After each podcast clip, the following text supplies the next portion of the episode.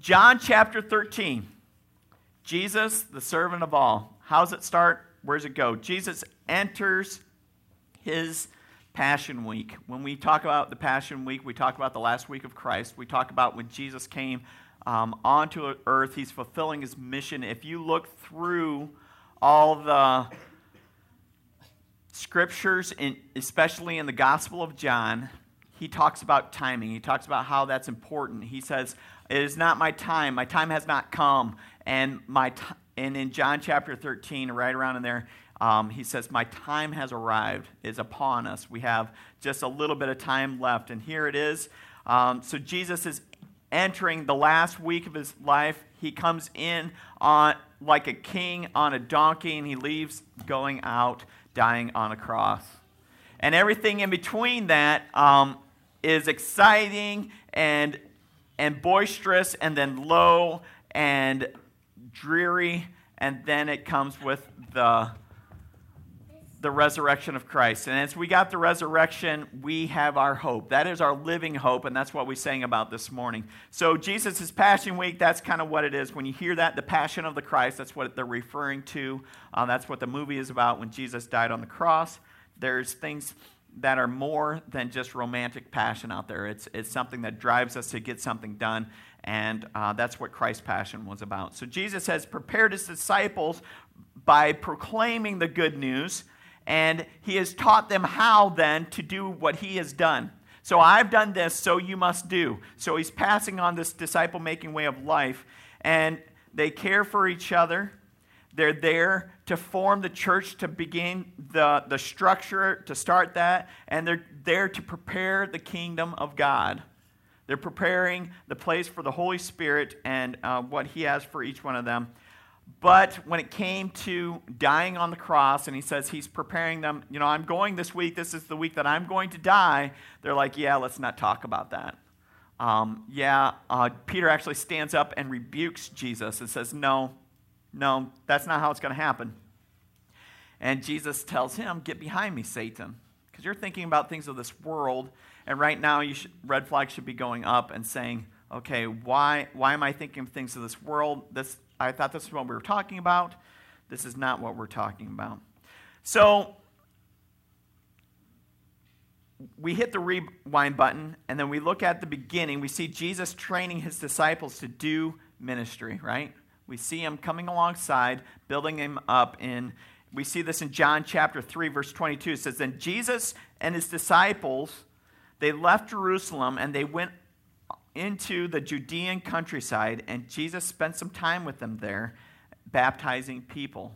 So, uh, this is a couple of years before, John chapter 3 is a couple of years before John chapter 13, okay? So, a couple of years before, he trains his disciples. He gets about three and a half years on this earth where he actually does his ministry. He is about 33 ish years old when he dies on the cross, okay? So, somewhere in there. Um, could be 30, could be more. It doesn't really matter. Uh, but generally, Jewish rabbis start at the age of 30, um, start preaching and teaching, and then that's probably when Jesus started his um, ministry. So as we get into this, we see that Jesus pulls out of the major metropolitan area of Jerusalem, where everything's happening as far as religious things going on and all that, and that this would you would think that would be where he would want to train his disciples to say, look at these guys and how they do these rituals and things, and that's how the culture is. But Jesus says what they teach is right. Even some of the rituals they're doing are right, but why they're doing them and how they're going about doing them, that's not necessarily correct. And so they come alongside and they see um, that Jesus needs to pull them out of that environment. He takes them out into uh, sometimes lonely places and he trains them up. And he says, um, he spent some time with them there. He spent some time with them there. And that the Greek word for that is diatribo. So, what does that mean? It means to have time with, but it's, it's more intense than that. To wear into. So, it's like quality time with. It's like having leather gloves on, and when you, you ever bale hay with leather gloves and you do that several times, or you garden with gloves for a long time and they start to wear through, it's because you spent some intimate time in your garden or, in, or baling hay or whatever you may be doing and that working through. That's what that diatribo means, is that Jesus is wearing his character into them. We need to get time with. Ministry is all about time with. Building relationships is all about having time with. To wear into, Jesus is imprinting on the 12 his way of life. This is what I do. I get up before you do usually. I'm praying. I minister to people. I baptize them. I showed them the way. This is how you baptize. Now, I'm not going to baptize anymore. You're going to do the baptizing, okay? It's not um, about me. I'm going to show you how so you can do it down later down the road. And as they go, they see that they, they get to spend some time with Jesus and they start to act like Jesus. They get to understand what he's all about. Uh, and this is what we can also do, right? God has put people in our path that we can come alongside and baptize in a sense. We can disciple. We disciple them. We lead them to Jesus, okay? Um, starting with our family, right? That's what we say in the disciple maker's prayer. Um, help me to, to see who you put across my path, starting with my family. And don't let me miss the adventures, right? So, the question that we need to ask really on a daily basis, and what we're going to ask this morning and, and do our best to answer once again, is as a Christian pursuing the Lord, is what does a first century Jesus like disciple maker look like in the 21st century. So, what does first century Jesus like disciple making look like in the 21st century? How do we translate that from the first century to now? There's a time gap there, there is a culture gap there, there is a God to man gap there, and we have to always try to decipher and, and work through that to find out what does Jesus look like? How can I be more like him? So that's where we're going today. This is the question that we should be on our mind constantly as we follow Christ, as we read the Bible, as we have her together, which means to come alongside and, and challenge each other in a spiritual way, right? And we find that in John chapter 3 that Jesus begins his wonderful example of grace and mercy, and he sets an example that they are not ready for and I love it. I love the story. It's in John chapter 3. Let's pick it up in verse 1, and we'll read through verse 5. It says, Before the Passover celebration, Jesus knew that his hour had come to leave this world and return to his Father. He had loved his disciples during his ministry on earth, and now he loved them to the very end. It was time for supper, and the devil had already prompted Judas, son of Simon Iscariot, to betray Jesus. Jesus knew that the Father had given him authority over everything and that he had come from the Father and would return to God. So he got up from the table, he took off his robe, he wrapped a towel around his waist, he poured water in a basin and began to wash the disciples' feet, drying them with the towel he had around him. So, as we follow Christ's example here, we know that we, as disciple makers, we need to practice servant style leadership.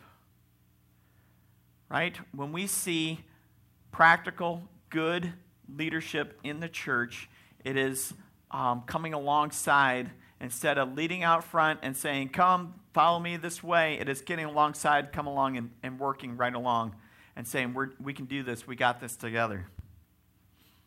This is what love looks like, folks. This is what Jesus says it is, and this is the example he sets for us to know, right? And that is exciting. So, this is our example of leadership in the church because we know that love requires sacrificial action, right? Love requires sacrificial action. You can't just do something because it is something you do over and over and over, but to do it sacrificially, where it takes your time, talent, and treasure to get done, that is what true love is. That's what Christ did. He didn't have much in this earth, and what he did, he gave, right? He gave up his life so that we might have life. in John chapter 3, we see in verse 3 three things. There's a lot of threes there, right? So in John chapter 13, we see in verse 3 three things. First one, Jesus knew that the Father had given him authority over everything. He knew it. How he wanted to fix creation, Christ could have came up with a different way possibly if he wanted to. But to do it in the way he did it displays love better than anything because we know love requires sacrificial action. So he has the authority of God the Father, and he has a choice. He could, he could have wiped everything out. Once Adam and Eve sinned, he could have wiped everything out and started over. Right? I'm going to start over because this isn't working and uh, it's not going to go. But that's not our God. Our God's makeup is a God of redemption. And so he allows us to fall into sin because he has an opportunity, and his character says that I'm going to love you in spite of that sin. Right? So, our, to wipe things out and start, or he could redeem the world of sin and darkness, right? So, think about this from God's point of view. The problem of sin has been around for thousands of years now, and God sent Jesus to redeem all mankind unto himself. Jesus has the power to destroy, or he can choose to redeem. It is his choice because God's given him that authority to do that. And praise God, I'm kind of happy about it. Uh, he chose to redeem, right? Um, because again, that is his nature, it is in his character. You see that throughout. He is, he is quick to bless, slow to anger. Uh, that translates more than we will ever know, I think. Number two, in verse next on verse three, it says, that he had come from the Father. Jesus was perfect in every way that he had. If he had come from Father, come from God, then he would be able to stand in front of God and be God. Right? There that is the Trinity. That is the the confusing nature, I guess, of the Trinity. He was he was God, three in one, and um, he was separate from God in, in that sense too that he could come down to the earth and God could still be up in heaven. Can you explain it more than that? Probably not. Um, I'm, I'm not a, that's not my area of expertise. I accept it for what it is, right? And when you do that, it is easier to walk in faith with that. So um, that's what I found. So he was able to stand in front of God as holy and pleasing. And where do we see him standing in front of God as holy and pleasing? We see it in Revelation, right? After he's been through earth, after he's gone through the fire, after he's gone through the refining process of Satan trying to get him to be tempted to sin, but he says, No, I'm not going to do that. I am going to be above this. And he was the lamb that was worthy to be slain to receive the power and the glory and all that that goes along with it even after he's gone through the fire and the process. The result of Christ's sacrificial action is now we can stand in the presence of a holy God because he came to save us. That's pretty exciting. That's what Christianity is all about. It's about his son,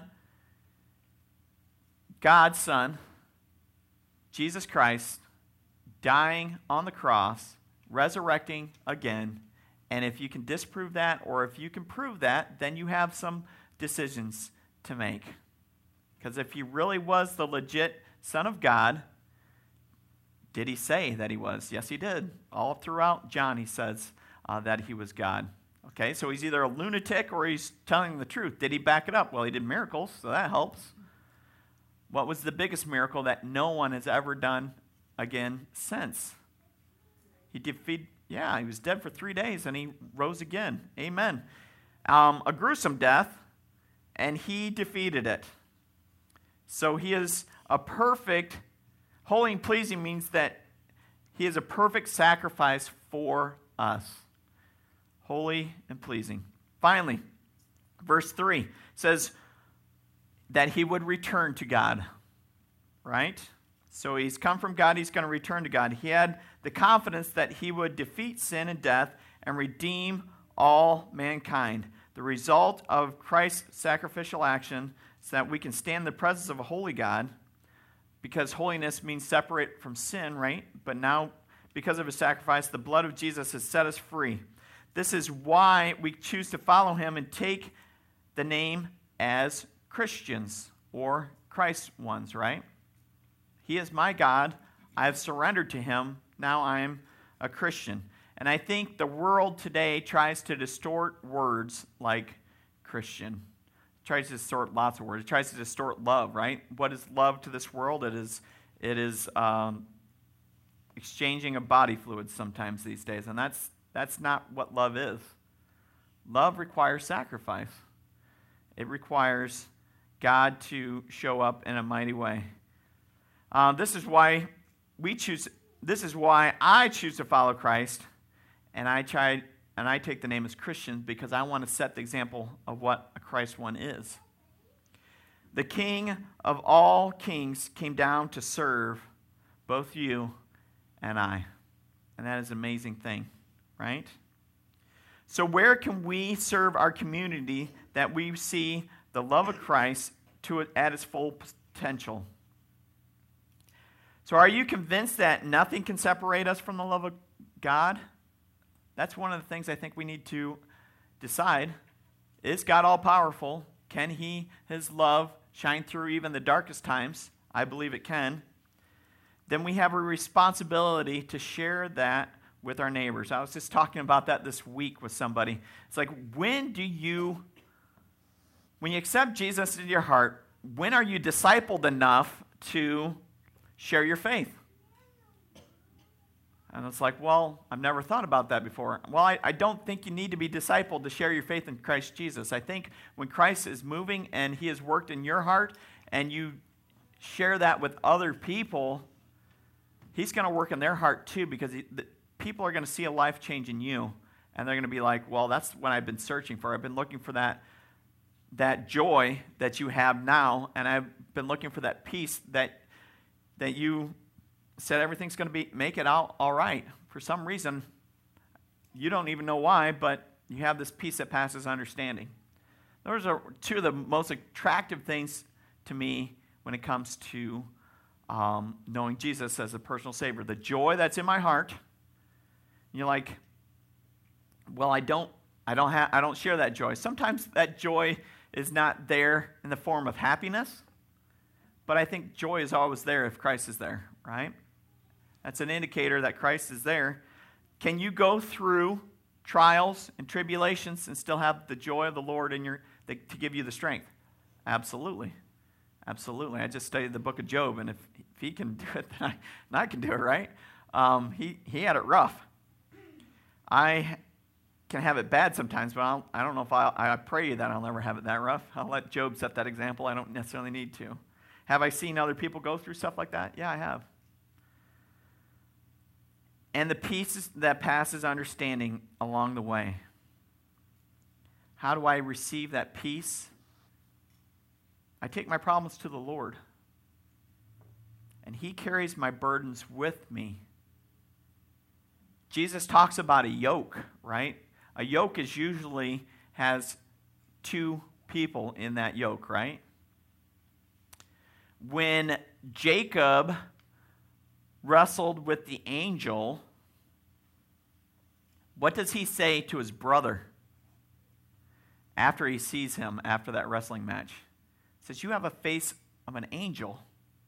And, I, and to me, I wonder if, if God shows up in a very similar form, a very similar strength as you, because they wrestled together in earthly form, and as we go and as we surrender, we use His strength more, the less we use our strength. And when we use less of our strength, less worry, less things, that peace flows into us, that joy wells up into us. When we get into His Word and we study His Word, we find His strength and we rely less on our strength and out of the overflow of our cup that we, he's poured into, and it splashes out onto other people. Right? It says, out of the overflow of the heart, the mouth speaks. So that is a good indicator right there, folks, of where your heart is at with the Lord. Are we spewing heart garbage, as we like to tell my daughter Piper sometimes? Um, or do we spew uh, praise and joy? And where does my daughter learn hard garbage? Well, moving on, right? right? But that's, that's what we have. We set the example for them, and we set the example of how we walk through um, those things. So, one example of this, of serving others, is we can serve the Lord through telling others about Jesus. Right? Evangelism. Evangelism's a uh, I don't know, say touchy subject, but it's, it's one of those subjects we don't necessarily like to talk about because we're like, oh, I don't have that gift, so I don't have to, to share. But it's also a mandate, too, right? We have a mandate to share the gospel. God tells us to go, and um, the Great Commission tells us to share the gospel, right? So we have a mandate to share. We also have spiritual gifts. So some people can do it better than other people. You know who can do it better than other people? Those who practice doing it uh, usually. You find this welling up in them. Uh, some people can share it better when the Lord's working right in their life right now, and it's easier for them to share as well. So there's, there's a couple things, and sometimes God just gives them the spiritual gift of evangelism. God's changed my heart, and um, I want to see it change lifestyle passed on to other people. So, conversations about Jesus happen when we are walking with Jesus. Okay? Conversations about Jesus happen when we're talk when we're walking with Jesus. I stop and think, when was the last time that happened to me? When was the last time I had a conversation where I shared the love of Jesus? And I was able to share that yesterday. Um, I, I was before this illustration. I'm like, boy, it's been it's been a little while. I, I have, but it's been two or three weeks ago, and I was able to share an opportunity uh, yesterday at Piper's birthday party. So that was fun. So, just um, another good question to ask is when was the last time that I, or you possibly, gave credit to God for the win? Like when you had something unexpected happen and you want to share that with somebody. Do you say, Oh, look, look, this happened. That I was I got this check in the mail. It wasn't expected. It was, it was just amazing. Or you could start that sentence with, Praise God, this happened. Because um, I didn't, I got this check in the mail I didn't know was coming. It was amazing. Now I'm able to pay my bills. Something to that effect. But even that little start of giving God the praise at the beginning shows where our heart is at. And so giving God credit for the win is also important. So ta- take some time to think back Think about almost every encounter that Jesus ever had with people on this earth. Were they able to keep silent? When they, when they had heart change in their life, were they able to keep silent? And I, I, they don't, right? When they don't have, the only one I can kind of think that he had an encounter with Jesus and he walks away sad is the rich young ruler, right? but we don't know what happens after that. We don't know what happens next. And I think that he does that, and it's recorded like that because a lot of times we are that rich young ruler, right? He says, Give up the thing that you want to possess the most, and once you give that up, then God's going to allow you um, to do amazing things through Him because you're surrendered to Him. Okay? So remember what Christ has done for each one of us. Remember that you're, you, we have a responsibility to tell us, tell others, and it can be in simple ways by just giving God the glory right at the get go in our sentences. So I know Jesus has had that kind of love for me. Do I have that kind of love for him? He was willing to stand up for me, and he will stand up for me when I'm at the gates of heaven. Do I have the, the courage and the tenacity to stand up for him now? It's a good question. Another way to ask this in a broader term is What does first century Jesus like disciple making look like in the 21st century? Let's continue on in the story. In John chapter 13, verse 6 through 11 says, When Jesus came to Simon Peter, Peter said to him, Lord, are you going to wash my feet? Jesus replied, You don't understand now what I am doing, but someday you will. No, Peter protests, you will never wash my feet. Jesus replied, Unless I wash you, you won't belong to me. Simon Peter exclaimed, Then wash my hands and head as well. Lord, not just my feet. Jesus replied, Whoa, slow your roll there, Peter. I don't think it says that in this version, but I'm sure it says in some version. Uh, a person who has, who has bathed all over does not need to wash except for the feet to be entirely clean. Your disciple and you disciples are clean, but not all of you, for Jesus knew who was going to betray him. That's what he meant when he said, Not all of you are clean. A disciple maker accepts what is offered. Christ is going to give you X, Y, and Z, and you want W, X, Y, and Z. He's going to, a Christ, a disciple maker understands I don't need the W's, I just need the X, Y, and Z, just what Christ has. When, if you look at the, at the disciples' prayer, we, we know it as the Lord's Prayer. It says, uh, Give us today our daily bread, right? It asks for our needs. It doesn't ask for um, give us a fortune so we don't ever have to worry about where bread's coming from. It doesn't say that. It's in the moment, in the now, on our needs. So at first, I believe that Peter resists to die to shame.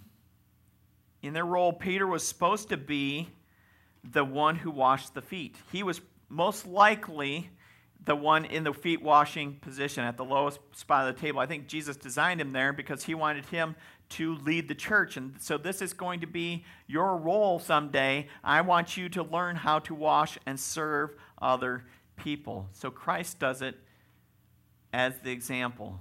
He goes over with all of his authority, with all the power in the world. He takes off his robe and he strips down, puts a towel on, and he grabs the wash basin and he washes their feet. What does that imply? It implies that nobody did it when they came in, in the first place. Right? Jesus, they're probably like, well, Jesus says we didn't have to wash when we, we were shucking the grain out in the field, so we don't have to wash now. Um, anything to, to justify this or whatnot. This is important Passover. Jesus goes over and he sets the example by washing feet. So he was struggling that Jesus took the role as a servant. Peter could not believe that Jesus would lower himself like that. Not just any servant, but the lowest servant in the household, the foot washer. There's got to be somebody downstairs, Peter, that could, or Jesus, that could do this. We can't. You're, you're, this isn't who you are. This isn't what he, you do. And he's like, "You're going to define who I am." And I think that's where Peter really hit He's like, You can't have any part of this. And he says, Well, if I can't have any part of this, then you can't have any part of me. Well, then wash everything. What's Jesus talking about there? On a spiritual level, he is talking about salvation. If I've washed everything once, you're good to go. But it's like communion. Then we come up to the Lord in communion with Him, and it's a reminder that we need to continue to wash every day, right? So Peter couldn't believe that Jesus was willing to lower himself to a foot washer, but he didn't understand that Jesus was going to lower himself even more than that, right? He was going to lower himself to death.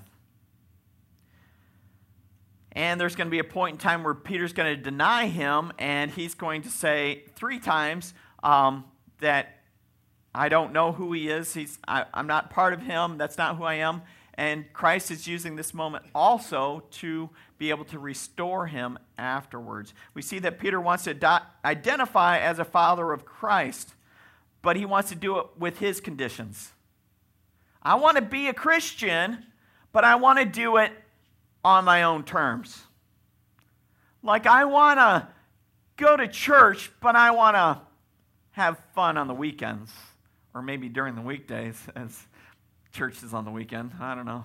Every day but Sunday morning from 10 to noon. If you catch me at 12:15, you might hear a cuss word. Right? That's not what Christ wants. Christ wants the whole thing. He wants the whole package.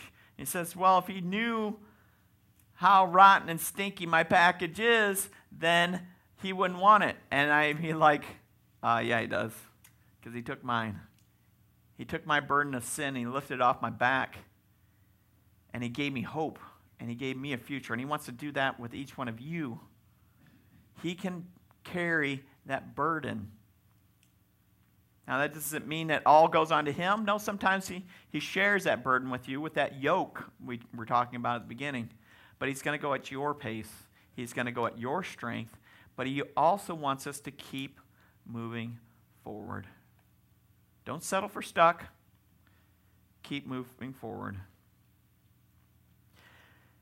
Peter, what he's struggling with, he sees an earthly kingdom, doesn't he? He sees a kingdom that we can establish. You can, if somebody gets their arm chopped off, you can stick that thing right back on. We can keep going, right? There's, we don't need supply chain issues. You fed 5,000 people. You can feed all these people. We have an army. We can take this on. I'm so excited. Let's go. Or as we say in the videos today, let's go. Oh boy.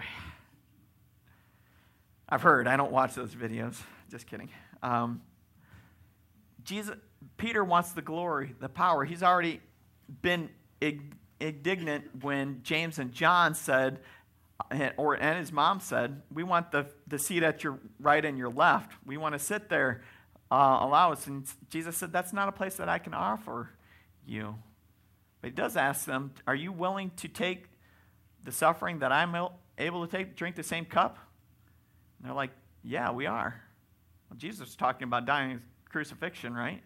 Well, James was the first to die, and, and John was the one that had to live uh, probably into his 90s for Jesus and suffer much longer than many of the other disciples did.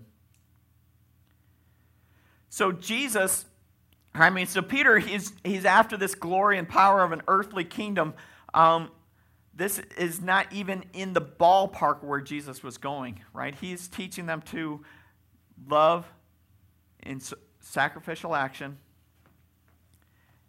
which means, is Peter even saved? Does he ever understand this? Well, I look back at, at Luke chapter 5, verse 8, and this is way before this. We have this come to Jesus moment when he's out on the Sea of Galilee, throws the nets in the other side, pulls all this fish in, and Jesus looks up and he sees him. He says, Oh Lord, please leave me, for I'm a, such a sinful man. And Christ comes alongside and um, says, That's the surrender I'm looking for. Now we can go fish for men. So Peter has had a spiritual bath. He only needs to be clean, cleansed in his hands and feet, which is what Jesus says in this passage, right? So this is hard on us too. We come with expectations of what the church and Jesus should be right? We have our own expectations for what Jesus should be. We have our own expectations of what church should be, but we don't always get treated like what we expect. We find that Jesus has his own spec- expectations to go by. And once we enter into a covenant relationship with him, we recognize him as a higher authority. Jesus, you're in charge, I'm going to follow. What does that look like? It looks like submission. How do I submit? more like to be more like Jesus? Or in other words, how do I become a first century Christ follower in the 21st century? So Peter starts to understand this. He'll understand it really well in four days. And I'll understand it even more in about 30 days after that when uh, Jesus restores him. So we need to apply the scriptures to our lives. We need to understand what it means, not only understand it up here, but let it change our heart and let it come out into our hands and our feet and change the world because we are acting like Jesus for Jesus' sake and not our sake. Peter finally gets that. Peter is finally surrendered Thomas finally gets that. He finally stops doubting. John finally gets that. And he, fi- and he moves forward. James gets it for about, I don't know, a couple months. And then he gets killed because of it. Right? Are we willing to love Jesus enough to allow it to change our hearts after it's changed our minds and therefore change our lifestyle to look more like Him? That's a tough, tough thing. We who profess Christ have already washed the bowl inside and out. But when we come to Jesus this morning, when it comes to communion, it is coming to wash it and cleanse those hands and feet that get a little bit dirty, right? With sin. This allows us to prepare when we ask that question what does a first century Jesus like disciple making look like in the 21st century? Because our hearts, they got to be in the right place. Let's finish this passage that we're going to look at today. Verse 12 through 17. After washing their feet, he put on his robe again and sat down and, and asked, Do you understand what I'm doing? You call me teacher and Lord, and you are right, because that's what I am. And since I, your Lord and teacher, have washed your feet, you ought to wash each other's feet. I have given you an example to follow.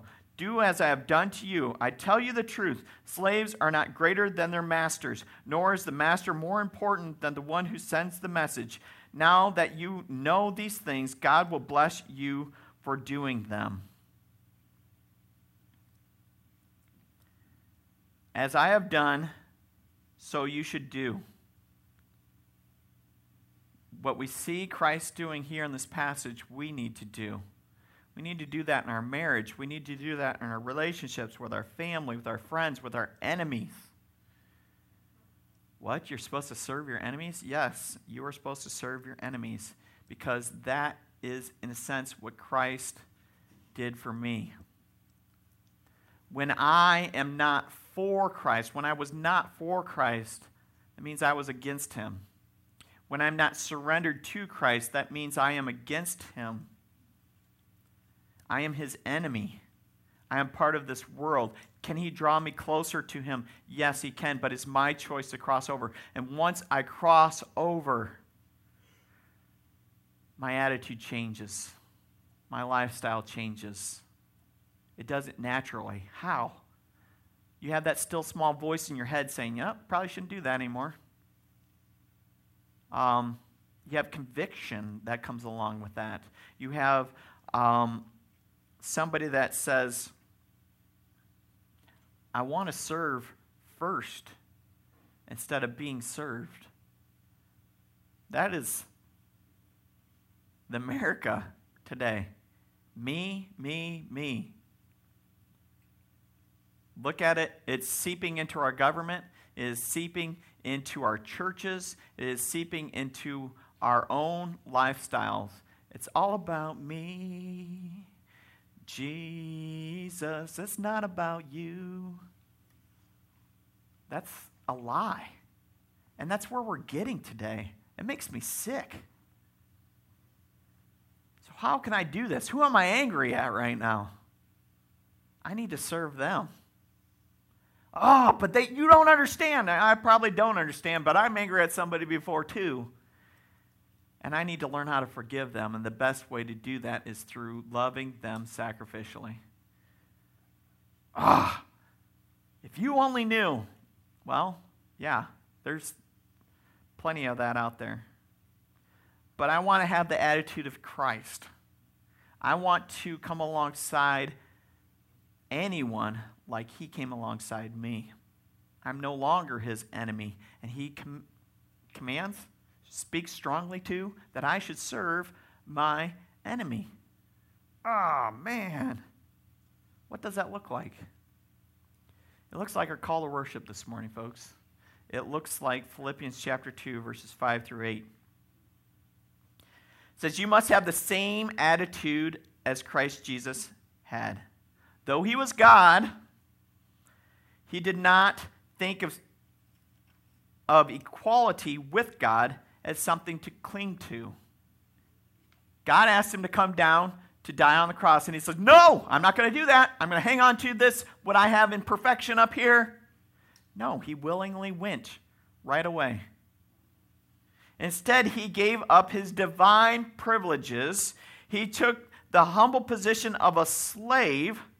So, what do we have here him doing? Washing feet first, and then he really showed him how he loved by dying on the cross. Humble, a slave, he was born as a human being. He took his divinity, he packaged it into the finite, which human, and he humbled himself in obedience to God, and he died a criminal's death on a cross. We're talking about the worst kind of death that you can die. He was beaten with whips. He was um, mocked. He had a thorn of crowns placed on his head. He's bleeding out, and he didn't get any food, and he didn't get any water because we know that because the way he died with the pressure around his heart, when they burst, it was full of water, blood, it's because he was dehydrated. And he died on that cross. You don't have blood and water come out unless you're dead. And he was dead, dead. Right? For three days, two and a half, however you want to kind of look at it, right? But um, traditional three days in the Jewish culture. So he gives up this divine privilege to become human. He becomes the lowest human as a slave. Why? Because he was obedient to God. God said, This is the only way. If we don't set the example, nobody's going to do it. And if you don't go down there, they're all going to die. And Jesus is like, I got you. And he didn't say that to him, even though he does have him. He's got you, and he hands his hand out to you. Are you willing to surrender and grab my hand and come to Jesus? To pay for the sin of the world, he was perfection. He was the only one who could afford the debt that we had acquired. And we still acquire it today, don't we? It's what communion symbolizes, right? What does God do about that? The story doesn't stop there, does it? Philippians chapter 2, 9 through 11 says, Therefore, God elevated him to the place of highest honor, and he gave him the name above all other names.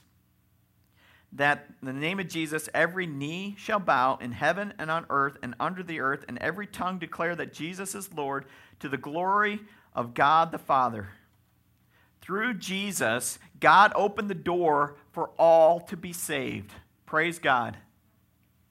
It started with Christ's attitude.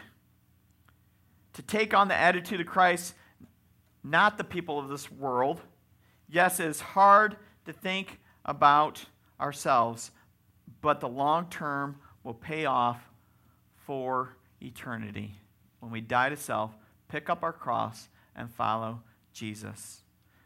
When we do that, we're always asking, what does the first century Jesus like disciple making look like in the 21st century? Let's pray. Lord Jesus, I thank you for the opportunity to come alongside as a leader of this church, to humble myself and come alongside each other as a church and yoke with them, with you, and walk together for this community. Lord, forgive us. Forgive us when we start getting out front and pointing the way. Forgive us when we um, think we know better. Forgive us when we defiantly know what's wrong and we turn away from you. Lord, allow us that defiance to stay, but against the darkness, against the powers of this world, we will not move any further. Lord, we will put our stake in the ground today to serve you, a God who loves us so much that he was willing to give up the best to save us from the worst. Lord, forgive us when we don't understand that. Allow us to have wisdom and discernment to follow you and move forward. Lord, we thank you for our time together. As we get ready to take communion, Lord, we ask that you would um, walk with us closer to you. In Jesus' name we pray. Amen. Elders, you want to come on up?